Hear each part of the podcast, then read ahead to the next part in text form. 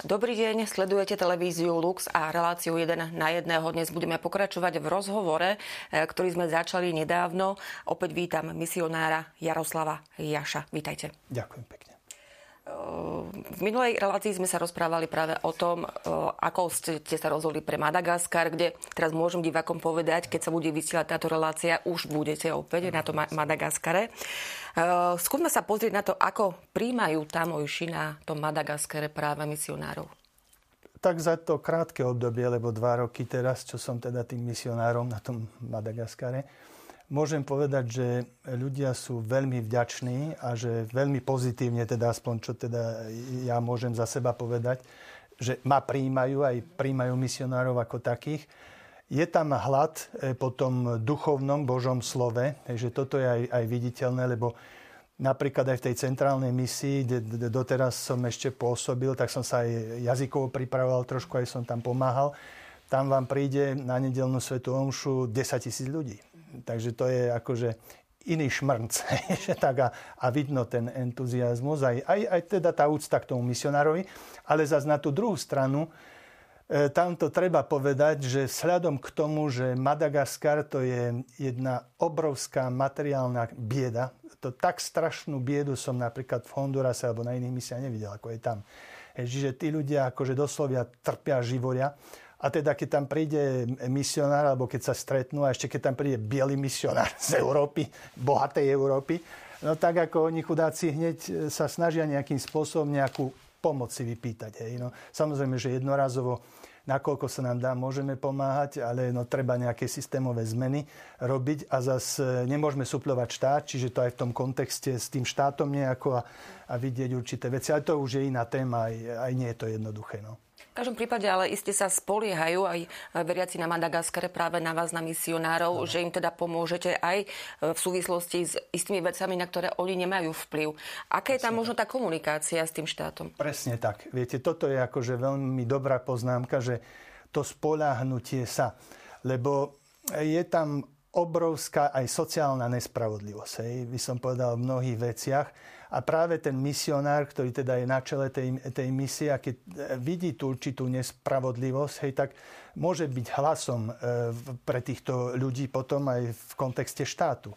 Ja, že, tak by som nehovoril, že nejaké revolúcie alebo nejak násilím niečo robiť. Nie, pokojne, ale veľmi konkrétne, veľmi jasne vypočuť si aj tie ich požiadavky, uvidieť ten ich život a potom to nejako konzultovať aj s predstaviteľmi štátu a niečo urobiť dobre pre nich. Viete. A znamená to teda, že e, postavenie misionára napríklad na Madagaskare e, je rešpektované zo strany štátu? Áno. Je, je veľmi veľký rešpekt a myslím si, že aj, aj otcovia biskupy tiež akože sú akceptovaní pred štátom. Aj sú také duchovné podujatia rôzne v rámci Madagaskaru a vidíme, že aj pán prezident, teda aj ministri sa to všetko zúčastňuje.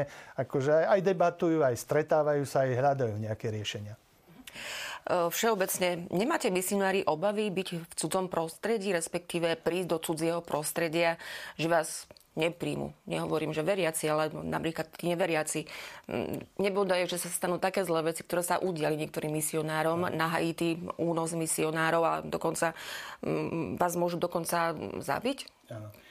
Ja, tak viete čo, teraz sadom k tomu, že aj v tom našom misijnom spoločenstve madagaskarskom, ktorého som členom teraz, hej, lebo tak som sa tam prihlásil a súhlasil som, že tam budem. Takže máme na starosti, alebo otec provinciál ma poprosil, aby som bol takým koordinátorom ako sociálnych nejakých projektov. Čiže už tak si dovolím tvrdiť, že som dosť dobre spoznal aj ten Madagaskar. Prešli sme si tie rôzne naše spoločenstva pozeráme, že čo máme a ako by sme to mohli zlepšiť. Precestovali sme dosť e, veľa kilometrov aj autom, stretli sme sa s mnohými ľuďmi. E, išli sme až aj večer, že museli sme dojsť na určitú misijnú stanicu, no nebolo to najpríjemnejšie. Ale chvála Bohu, ako ja osobne som nejako necítil, že nejaké nebezpečie alebo diskomfort.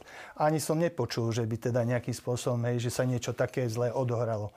Mhm. Ale čo si možno myslíte, keď vidíte, že takéto niečo sa iným misionárom v iných krajinách deje? Hej, no tak ako samozrejme, že to sú veľké tragédie, aj, aj, aj tie prepady, aj, aj vraždy, však teraz nedávno nie, aj tá sestrička, neviem, že na akej misii, teda, že bola doslova zavraždená 84-ročná. Čiže to, to sú také nepríjemné veci, ale ale ja, ja osobne ako ne, necítim nejaký nepokoj. Určite, možno trošku by som to takto povedal, že ak teda, čo som bol teraz e, v tom Antananarive a presuniem sa na ten, na ten juh, tam už teda budem, budem pôsobiť tak dlhodobejšie, tak e, ak som tak sa prechádzal, hej, že, že po tom meste, ktoré no, pane, odpust mi, že to chaos, čistý neporiadok, no toľko tej biedy. No a teraz jeden biely, ešte takto svietiaci a tí mali, akože mal gaši, ešte trošku tak som sa, že sám, no ale, ale v pohode, no. Myslím si, že nie je to problém. Aspoň mm-hmm. takto, to necítim to, akože že niekto by ma išiel napadnúť, alebo takto. Ehm, ak sme teda hovorili aj o tom, že ehm, tá viera na Madagaskar je cítiteľná, ehm, Cítite aj to, že tá viera sa tam odovzdáva v rámci tých rodín? Lebo to je niekedy problém na Slovensku. Áno. Áno. No toto, toto je jedna zaujímavá otázka. A nie je také jednoduché na ňu odpovedať, viete, lebo napríklad, keď si teraz predstavím tú našu centrálnu misiu, tak jeden náš otec, ktorý tam viac ako 50 rokov pôsobí, otec Pedro Pekas, vlastne zo smetiska vyťahol niekoľko tisíc e, ľudí a teraz na tej nedelnej svetej omši, čo som aj v predchádzajúcom stupe spomínal, tých 10 tisíc e, ľudí príde, ale 85% je mladých. To sú, to sú také deti a, a mládež. Ja tam ani tých starších nejako nevidím. Viete? Takže oni, oni skôr aj v rámci tých misií, však snažíme sa zakladať aj tie školy, lícea, toto je akože veľmi konkrétna vec, e, na ktorej si dávame záležať na tých misijných staniciach v rámci Madagaskaru. Takže tam skôr už by som povedal, že prichádzajú tí mladí a tam nejako sa dopočujú o Pánu Bohu, sa nechajú pokrstiť, pobirmovať a nejako žijú tú vieru. Lebo si predstavte, že Madagaskar 500 rokov evangelizácie, menej ako 40% je pokrstených a v tej dieceze, kde teda ja budem pôsobiť, a už aj pôsobím, 13% je len pokrstených. Viete? A potom ešte hovoríme o nejakom eh, ja neviem, mnohoženstve, uctievaní E, predkov a rôzne tie ešte animistické náboženstva, že vlastne tá mládež, tie deti, no ani od koho to nemajú, nemajú dostať, mm-hmm. nemali dostať, viete. Takže toto je také zložitejšie. No ale pán Boh si nachádza cestičky. No. E, pôsobili ste v krajine e, Strednej Ameriky, Aha. ako sme sa rozprávali. Svetý Otec aj v encyklike Fratelli Tutti a na stretnutí tam osobne, v Amazónii konkrétne, sú tam ťažké podmienky takisto. Ehm, ako sa dá vlastne motivovať práve tých ľudí, ehm, seminaristov, budúcich kňazov alebo aj mladých kňazov, keďže on poukázal na to, Svetý Otec vtedy na tej návšteve, že tí mladí ľudia vlastne, alebo tí mladí seminaristi odchádzajú mm-hmm. z toho ťažkého sveta, z tej, z tej ťažkej situácie práve do Európy, ehm, kde tá situácia je oveľa lepšia. Ja. Ako možno motivovať alebo riešiť túto situáciu podľa vás? Viete čo, tak ako, ak by som teda priamo mal odpovedať na tú otázku, tak ani by som vám nevedel na ňu zodpovedať v kontexte tej Južnej Ameriky, lebo tam nemám tú skúsenosť. Ale ak by som hovoril o tej Centrálnej Amerike a o Hondurase, tak tam je taký zaujímavý no, paradox, alebo ako to nazvať, že mnohé teda tie rodiny sú veriace, tam viac ako 90% hovorí, že sú kresťania, to je zaujímavé, ale veľmi málo povolaní. Viete, čiže toto, toto je ďalšia veľká otázka, že akým spôsobom e, nejakú tú vieru odovzdávať, lebo napríklad aj v tej dieceze, kde my sme teraz traja naši spolubratia mladí Slováci pôsobia, však my sme to začínali, hej, tú misiu sme to rozbehli. A teraz e, tam vidno, že skutočne v niektorých tých dedinách tie rôzne sekty to doslova valcujú. Viete, že a oni, napríklad aj tí kniazy naši majú tam nejakých 30 dedín a tak raz za mesiac, dva, po, po, podobne ako na Madagaskare tiež. E, čiže toto nie je jednoduché. A tu napríklad my sme videli, ešte keď som bol predstaveným na Slovensku, a to bolo pred covidom, že sme mali, a začali sme aj spoluprácu s Vietnamom, tam som dvakrát navštívil tú provinciu, akože fantastické, no 92 miliónov ľudí, 8 miliónov ako katolíkov, veľmi živá církev a my máme 250 seminaristov.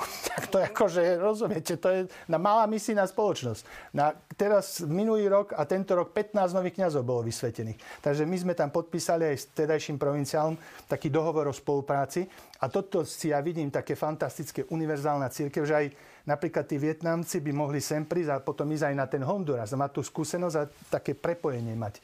Viete, takže toto ja by som sa tak neobával, že tí semináristi, že utekajú. Samozrejme, že no, napríklad aj do tej Ameriky idú študovať alebo do toho Talianska, hej, tí kniazy alebo aj seminaristi uvidí ten dobrý život, v úvodzovkách dobrý život, tak už sa mu akože nechce vrátiť, vrátiť do tej, no prepáčte, že, že, že diery alebo do, do, do takej bezmocnosti určitej. No čiže to sú to dve stránky tej mince, by som to takto povedal.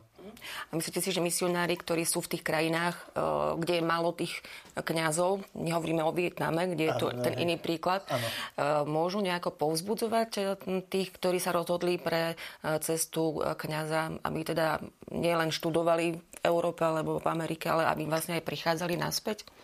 No, tak hovorím, napríklad ako o tom Honduras spomínam, že s tými povolaniami je, je to tam ťažko, ale ale napríklad aj v tej, tých Spojených štátoch, kde som v okolností bol, je tam DePaul univerzita, to je najväčšia katolická univerzita naša Vincentínska. A máme tam tie programy a tých misijných kňazov nejako tam e, ako posielajú aj študujú. No ale už e, sme si to tak uvedomili, že napríklad ja som tam tiež študoval do okolností, tak prišiel som tam, bol tam jeden misijný kniaz z Afriky, že tri roky študoval. Ja som to rýchlo skončil, no rýchlo, ako najrýchlejšie som vedel za tie tri roky. Po piatich rokoch som prišiel, on ešte študuje. Viete, no čiže to chápete, že to, to treba nejakým spôsobom povedať, dobre, robíš ten doktorát, 5 rokov a dosť. Hej, robíš ten licenciát 3 roky alebo 2 roky. Viete, čiže to aj záleží potom na tých predstavených konkrétnych, ktorí vysielajú tých bohoslovcov alebo aj kňazov. Že aký postoj. Skúsme možno na záver, čo by ste z pozície kňaza misionára povedali dnešným mladým kňazom, veriacím na Slovensku v týchto časoch? Máme pomáhať doma aj v misii? E, tak aj doma, to, to, to, to je naša misia, misijné pole, e, ako pozitívne myslenie, ten, ten pokoj srdca, radosť a to môže dať len, len Boh. Viete, akože tu majstrov sveta nejakých e, hrať a do všetkého sa miešať a stanoviska zaujímať. E, je jeden taký citát e, zo svätého písma, že dobre je v tichu čakať na spasenie pánovo. Čiže aj ten kňaz, aj ten kresťan skutočne, aby mal ten živý vzťah s Bohom. Toto si aj ja uvedomím na tej misii. Ak človek má ten vzťah s Bohom, má ten pokoj, má tú radosť, aj má tú silu Ducha Svetého.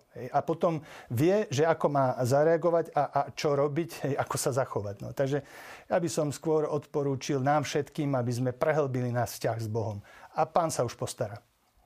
Ďakujem veľmi pekne za vaše slova a vaše skúsenosti, ktoré ste prišli porozprávať do televízie Lux a želáme samozrejme všetko dobré a najmä e, Božích milosti a požehnania. Majte sa krásne, dovidenia. Ďakujem s pánom Bohom, všetko dobré. Takže ďakujem aj vám za pozornosť. Zopakujem, to bol Jaroslav Jašo, misionár.